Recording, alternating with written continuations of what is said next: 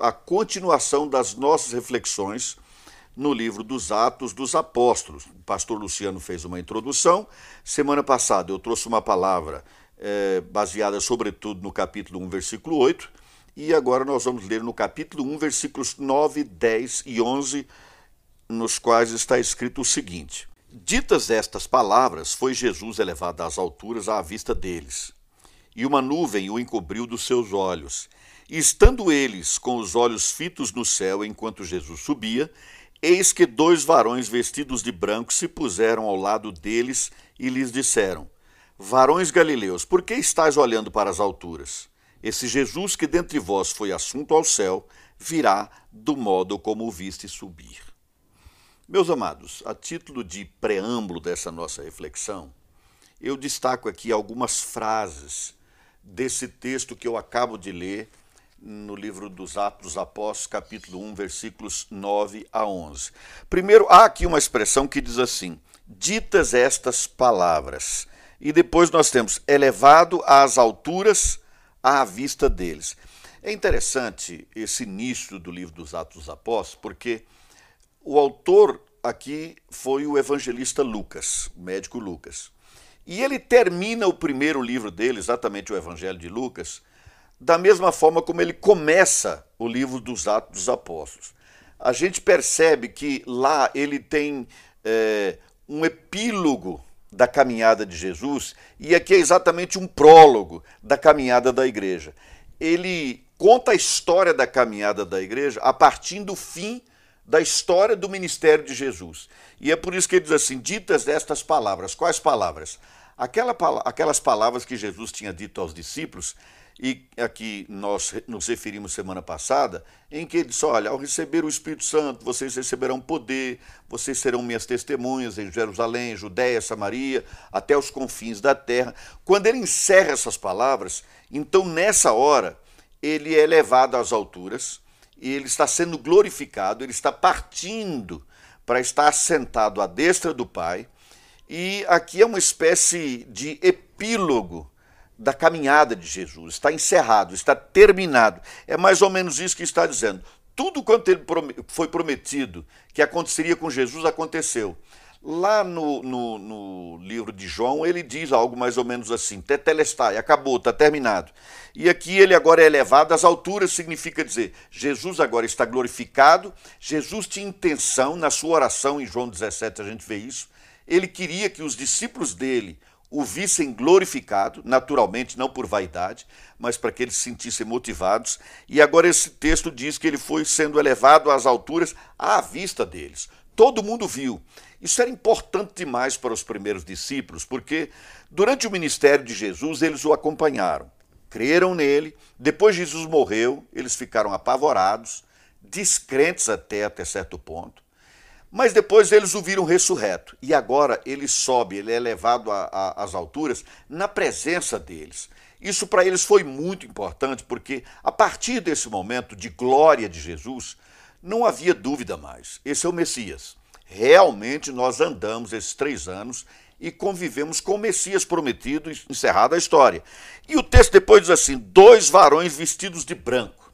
É interessante isso dois varões vestidos de branco, porque Lucas fala é, desses dois varões vestidos de brancos, de, de branco, aliás. Por quê? Porque ele estava se referindo aos anjos que estavam lá na hora que Jesus não estava mais na sepultura. Quando ele, quando ele ressuscitou e, e ele foi procurado na sepultura, eles disseram: Vocês estão procurando quem não está aqui mais.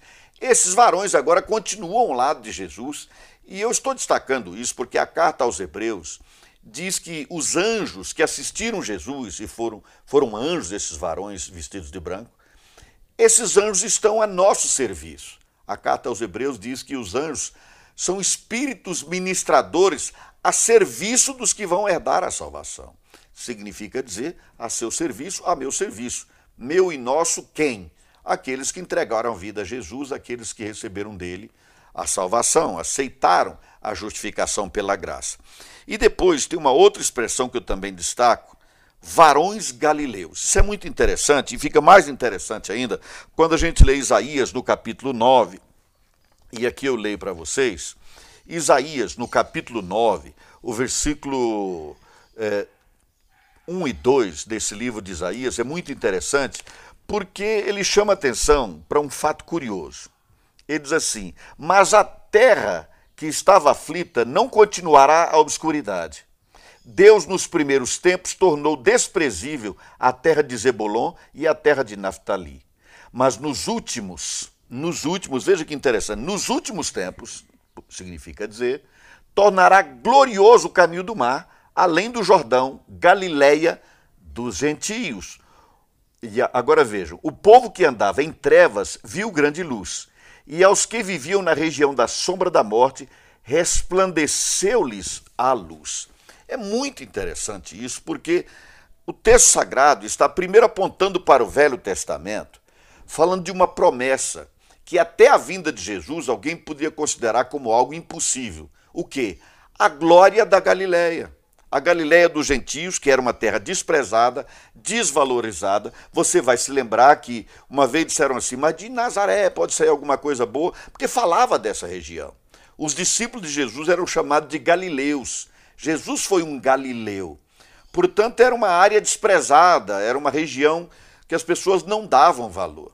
Mas agora, aqui na hora em que Jesus vai sendo glorificado, subindo para estar assentado à destra de Deus, o texto fala dos galileus. E os dois varões aqui se referem aos. Aliás, os dois anjos se referem aos varões galileus.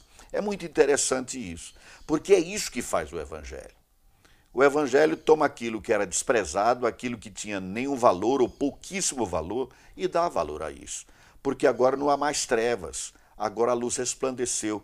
A luz habita com Deus, Deus habita com a luz e a luz habita com ele.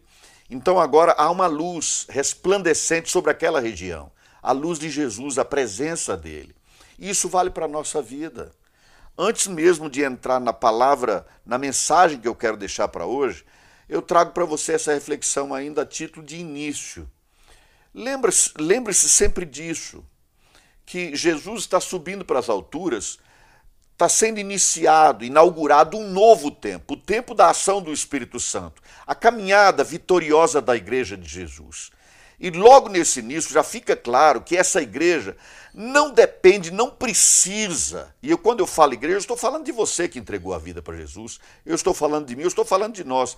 Nós não precisamos da glória dos homens.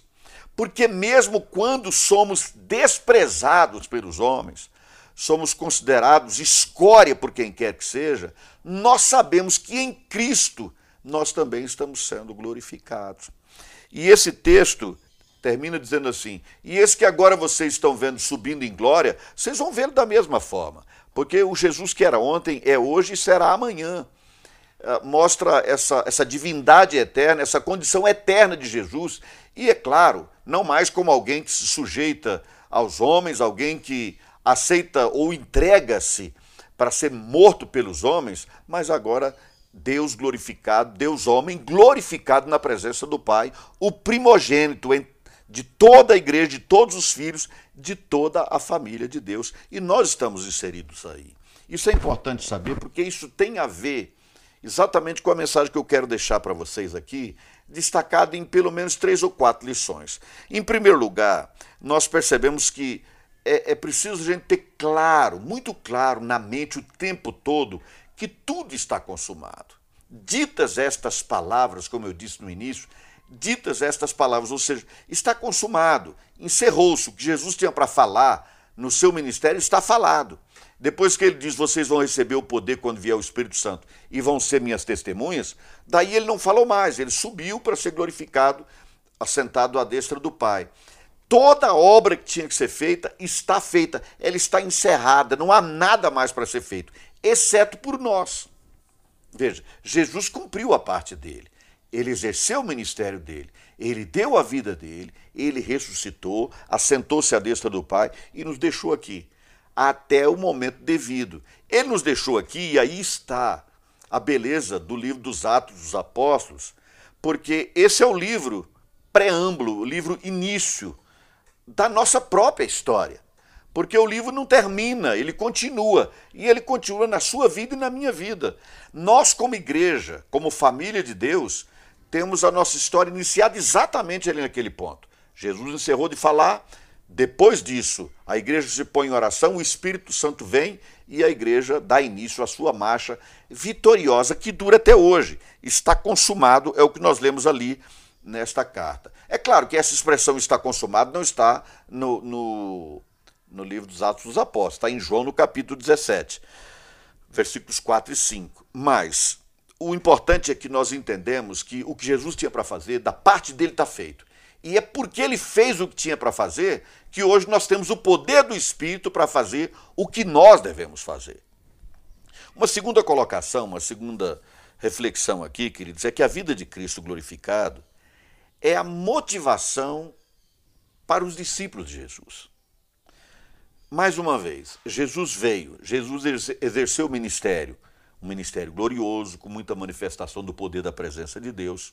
O Espírito Santo estava sobre ele, muita coisa incrível aconteceu. Mas como ele foi à cruz, como ele foi humilhado e foi à cruz, muita gente duvidou dele. Muita gente. Tanto é assim que muita gente esteve com ele sendo abençoado por meio dos seus milagres e pouca gente estava no dia de Pentecostes. Só 120 pessoas, cerca de 120 pessoas. Então, houve um primeiro momento que parecia haver uma derrota horrível, terrível, uma tristeza profunda. Eu sempre digo que esse era o, sábado. Entre a sexta e o domingo da ressurreição tinha o sábado. Naquele sábado houve um momento de muita angústia, muita inquietação. Mas esse aqui é o ápice. Esse é o grande momento em que dizem, de fato, eh, nós não precisamos tocar nele, nós já o ouvimos, nós já comemos com ele ressurreto. E é interessante o fato de ter comido, porque só quem come é gente, né? Deus não tem que comer. Então ele ressurgiu, ressurgiu como gente, e ele glorificado nessa condição vai para o Pai.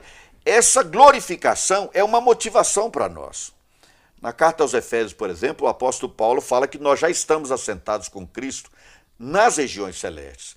Então, o testemunho dos discípulos dizendo: olha, nós o vimos sendo transportado, nós o vimos sendo elevado, indo para estar glorificado à destra do Pai, isso é uma motivação, isso nos motiva.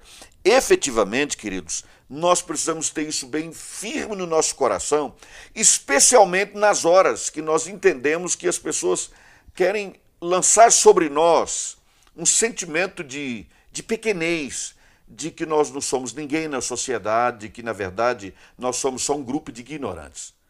Eventualmente até podemos ignorar muita coisa, mas uma coisa é certa nós estamos glorificados com Cristo, assentados com Ele nas regiões celestes. Temos que ter isso bem claro. Por isso, Jesus foi elevado na presença deles. Um outro aspecto que eu ressalto aqui, queridos, é que a partida gloriosa é uma garantia também do retorno glorioso. Durante o tempo do seu ministério, Jesus fez esse tipo de afirmação, que ele disse: "Olha, eu vou preparar lugar, lugar para vocês, porque eu quero que vocês estejam onde eu estou também. Vocês estarão comigo lá. Então, quando Jesus é elevado às alturas, aqui há uma certeza. Ele é Deus. E esse Deus que fez promessas, ele prometeu que um dia voltaria e nos buscaria para estarmos para sempre com ele. O fato de Jesus ter sido glorificado na presença deles é essa garantia, é essa certeza. E eu leio para vocês algo muito interessante que está no livro de Daniel. Daniel, no capítulo 7, versículos 13 e 14, nós lemos o seguinte. Vejam lá, livro de Daniel. Uh, Daniel, capítulo 7, versículos 13 e 14. Um minutinho só de paciência, eu julgo importante ler isso com vocês, porque às vezes a gente fala assim: o Velho Testamento falava muito da vinda de Jesus, etc. E a gente fica às vezes com a impressão de que isso é muito mais uma referência de pregador para tentar credenciar suas palavras, dar valor às suas palavras. Mas não é verdade. Eu leio aqui para vocês, estou aqui com a minha Bíblia, versão revista e atualizada, no capítulo 7, versículos 13 e 14, onde eu leio para vocês o seguinte. Eu estava olhando nas minhas visões, livro de Daniel, capítulo 7, ele está falando então. Eu estava olhando nas minhas visões da noite, e eis que vinha com as nuvens do céu um como filho do homem. Jesus se fazia chamar de o filho do homem. E dirigiu-se ao ancião de dias, está falando de Deus, e fizeram chegar a, e o fizeram chegar até ele. Foi-lhe dado, olha que coisa linda, foi-lhe dado domínio e glória e o reino para que os povos, nações e homens de todas as línguas o servissem. O seu domínio é domínio eterno, que não passará, e o seu reino jamais será destruído. Essa é a glória de Jesus. Jesus é o Rei dos Reis, Jesus é o Senhor dos Senhores. E esse momento que Jesus é assunto aos céus, ele é glorificado, está aqui o cumprimento dessa palavra dita pelo profeta Daniel. É interessante, tantos séculos antes, isso já estava afirmado, que o Filho do Homem seria glorificado, e ele seria o Rei dos Reis, o Senhor dos Senhores. Ele teria domínio sobre tudo e sobre todos, e o seu reino não terá fim. O reino de Jesus já foi inaugurado. Quando Jesus expulsou um demônio pelo poder do Espírito Santo, ele disse: Isso acontece, o reino de Deus é chegado. Jesus estava inaugurando o seu reino. Naquele momento em que ele foi glorificado, é como se ele dissesse: Estou coroado. A gente tem uma música que diz que nós coroamos a Jesus. Na realidade, essa é uma linguagem aceita poeticamente, porque Jesus já está glorificado. Não há nada que nós possamos fazer que coloque Jesus numa situação, numa posição acima daquela que ele já está hoje. Mas o mais importante disso é saber que essa, esse reino eterno de Jesus não é um reino isolado dele para ele, só ele, não. Nós fazemos parte desse reino. E isso me leva, me leva ao último aspecto que eu quero ressaltar aqui. Quando eu falo que Jesus indo para as alturas é a, a certeza de que ele volta para nos buscar, é a garantia desse retorno, nós estamos dizendo, Jesus anunciou uma festa. Nesse momento aqui, quando ele sobe para as alturas, de fato foi um momento glorioso, um momento impressionante, um momento eh, inaudito. Entretanto, só estavam presentes lá uns poucos discípulos. Mas Jesus disse que voltaria para buscar a sua igreja e quando ele vier, o que a palavra do Senhor mostra, é que a igreja vai subir para um grande encontro com o Senhor nos ares. Não é interessante isso? Jesus subiu, nós também subiremos para um grande e maravilhoso encontro com Jesus nas alturas, nos ares.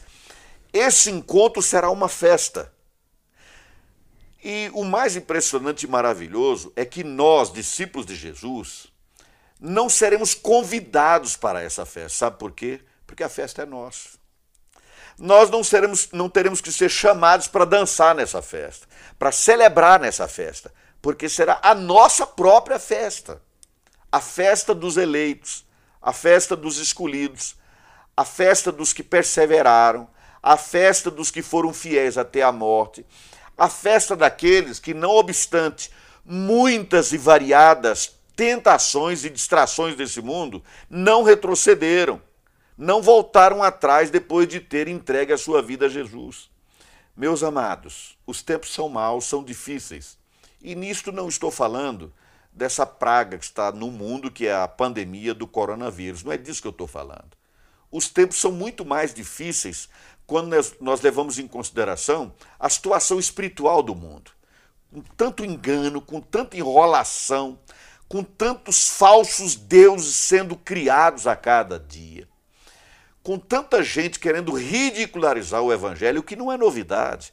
Desde aquele momento, quando Jesus encerrou suas palavras e o Espírito Santo começou a comandar a marcha vitoriosa da sua igreja, o enfrentamento tem sido enorme, tem sido muito grande. E o inimigo vai criando as mais diversas maneiras para humilhar, para tentar humilhar, melhor dizendo, e para desestimular os discípulos de Jesus na sua caminhada. Então eu estou ressaltando essa glorificação de Jesus para que você, meu irmão, minha irmã em Cristo, você que é um discípulo perseverante de Jesus, enche o seu coração da alegria, do gozo, do contentamento, que o seu coração dance na presença de Deus de alegria por saber que a despeito deste momento está marcada uma festa, a festa da vitória, a festa em que todos nós subiremos para as alturas e nos encontraremos com o Senhor que já está nas alturas. Nós iremos juntos. Nós iremos em breve. Persevere, fique firme. Está difícil? Está complicado? tanto a, a sua história toda de vida, quanto o seu cotidiano tem apresentado para você que está difícil demais, isso não importa até certo ponto. Sabe por quê? Jesus falou isso. Ele disse: No mundo tereis aflições, mas eu venci o mundo. Fiquem firmes, não retrocedam, perseverem. Se você ler o livro do Apocalipse, você vai perceber que ele é o livro que mostra a grande luta da igreja, a, a marcha complicadíssima da pregação do Evangelho, da expansão do reino de Deus. E eu digo complicadíssima, naturalmente, por causa da nossa batalha espiritual constante, mas aquele é o livro que mostra a vitória da igreja. E a vitória da igreja tem como garantia o fato de que aquele que nos chamou para essa festa já está glorificado. Ele não está na cruz, ele não está no túmulo, ele está na glória com o Pai. E espiritualmente nós já estamos assentados com ele nessa, com ele nesta glória. É claro que é, nós não vamos nesse corpo, nessa condição. Nós vamos receber um corpo incorruptível. Mas não é isso que importa. O que importa mesmo é que, seja como for, nós somos convidados. Aliás, somos convidados? Não. Nós somos com Cristo e em Cristo promotores dessa festa. Portanto, meu amado irmão, minha irmã em Cristo Jesus, em frente com altivez, em frente com firmeza de propósito, em frente aqui, olha, olhando nos olhos, em frente como Abacuque, altaneiramente, olhando de cima para baixo os problemas, porque assim como Jesus subiu, ele vai voltar com a mesma glória, com a mesma glória. E nós estaremos naquele momento sendo glorificados com ele. É impressionante. Aí nós seremos tomados completamente da natureza divina que já está em nós e viveremos para sempre com o Senhor. Jesus foi, mas ele permanece aqui. Ele está conosco nessa caminhada por meio do Espírito Santo um momento se encerrou, um momento ficou para trás. Então lá houve um epílogo, encerrou, terminou o ministério de Jesus nesse mundo. Agora é o nosso ministério. Agora é o ministério do Espírito Santo por nosso intermédio. Firmes, meus amados, firmes. Perseverem, continuem, não retrocedam, não desanimem, não fiquem tristes. E se alguma coisa houver que eventualmente representar uma luta grande demais para você, nesse momento, eleve os seus olhos e saiba que Jesus está assentado à destra de Deus e você com ele espiritualmente, como garantia de que a sua vitória é certa. Amém? Eu espero que Deus tenha ministrado algo importante no seu coração, que Ele conceda graça a você, que Ele continue trazendo convicção de vitória para a sua vida. Convicção de vitória. Eu entendo que Jesus, como eu disse, foi assunto aos céus, na presença deles, para fortalecê-los, para motivá-los, para dar-lhes um motivo para agir. E essa mesma motivação é para você e é para mim. Jesus está glorificado e nós temos o privilégio de continuar aqui até aquele momento também. Que Deus te abençoe, que Deus te conceda graça. Eu vou encerrar com uma breve oração, pedindo que Deus ministre graça na sua vida, na igreja que nós pastoreamos e que se reúne aqui semanalmente no Jardim Botânico, todas as igrejas do Ministério 1 a 1 e uma bênção também para todos os discípulos de Jesus em todos os lugares. Quem sabe para você que resolveu hoje à noite, nesse momento, não sei em que momento você está me ouvindo agora, nem em que tempo, mas nesse momento, se você resolveu também participar dessa festa gloriosa, é só você entregar a vida para Jesus, recebê-lo como seu Senhor e Salvador pessoal, aceitar a justificação pela fé e você então será parte dessa festa também e é para você essa oração final. Vamos orar? Vamos fechar os olhos. Por que fechar os olhos? Nós não queremos estar atentos ao que está à nossa volta. Então vamos falar com o Pai, aquele que mora no nosso coração. Amém? Vamos orar? Deus maravilhoso. Ô Senhor, em nome de Jesus, nós te bendizemos, nós te louvamos, nós te exaltamos.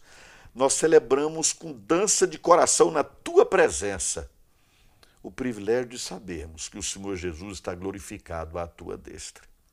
Jesus seja a ti toda honra, toda glória, todo louvor. Nós nos alegramos na tua vitória, meu Senhor. Nós festejamos essa vitória. Nós agradecemos mais ainda, meu Senhor, a alegria de saber que esse privilégio pela fé também foi concedido a nós. Obrigado, Deus, por nos justificar pela fé em Cristo Jesus, não por obras, não por um, um ser melhor do que outro, não, Senhor. Nós fomos justificados exclusivamente pela tua maravilhosa graça, pela fé em Cristo Jesus. E é nesta mesma fé que nós suplicamos a tua bênção especial para todos os que estão nos ouvindo agora, para os membros das células, para os seus líderes, para aqueles irmãos e irmãs que estão nos ouvindo numa outra ocasião nesta mensagem, nesta reflexão, em qualquer tempo, em qualquer lugar. Que a bênção do Senhor seja sobre todos aqueles que abriram o seu coração para entregar suas vidas a Jesus. E eu te peço também, Pai, por este mundo, pelo nosso país.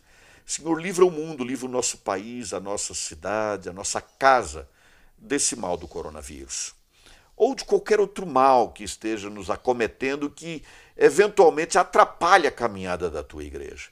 Estende a tua destra, meu Senhor, e fortalece-nos também, para que no momento da dificuldade, do enfrentamento, da luta, da dor, das lágrimas, do choro, que neste momento também o nosso testemunho permaneça firme, inalterado, porque nós queremos ter espiritualmente, no coração, a visão permanente de Jesus glorificado. Os discípulos o viram ali fisicamente com os olhos do corpo.